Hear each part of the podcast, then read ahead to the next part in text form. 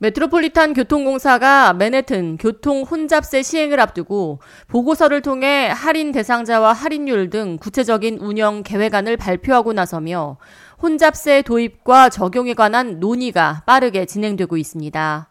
연방고속도로청의 최종 승인이 계획대로 진행될 경우 메트로폴리탄 교통공사는 2024년 봄부터 교통혼잡세 징수를 하게 되며 징수 대상은 주된 정체구간인 맨해튼 60스트리트 남단 상업지구로 진입하는 운전자들입니다. 이에 뉴저지 의원들을 중심으로 혼잡세 징수에 반발하는 움직임이 거세지고 있습니다.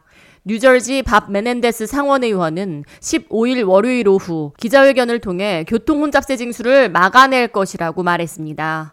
메넨데즈 의원은 뉴욕시가 이번 교통혼잡세 징수를 시행하지 못하도록 필사적으로 싸울 것이라고 밝혔습니다.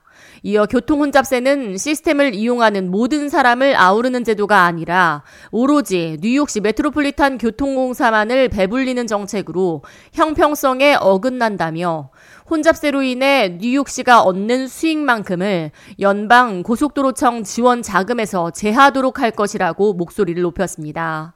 이어 혼잡세를 적용하기 전 가장 많은 영향을 받게 될 뉴저지 주민들에게도 법안의 취지와 내용에 대한 동의를 받아야 할 것이라고 말했습니다. 이어 링컨 터널과 조지 워싱턴 브리지 등 맨해튼 상업지구와 연결되는 구간은 원웨이가 아니라며 일방 통행이 아닌 쌍방 통행인 구간에서 맨해튼으로 진입하는 차량에 한해서만 혼잡료를 부과하는 처사는 형평성에 어긋난다고 지적했습니다.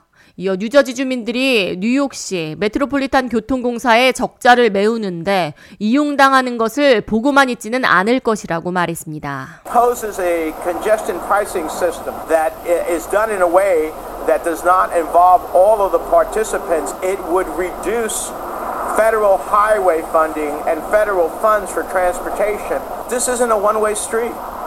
The traffic coming here is coming both ways. There are ways in which the state of New Jersey can respond.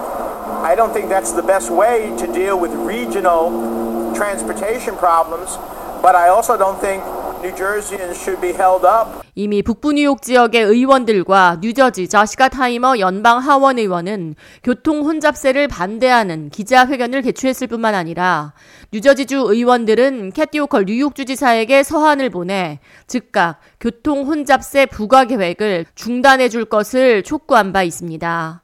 이에 MTA는 성명을 통해 연방 고속도로청의 승인을 거쳐 진행하는 교통 혼잡세 징수에 대해 연방고속도로청에 지원자금 삭감을 요청할 것이라는 내용은 터무니없는 것이라고 반박했습니다. K-라디오 이하예입니다.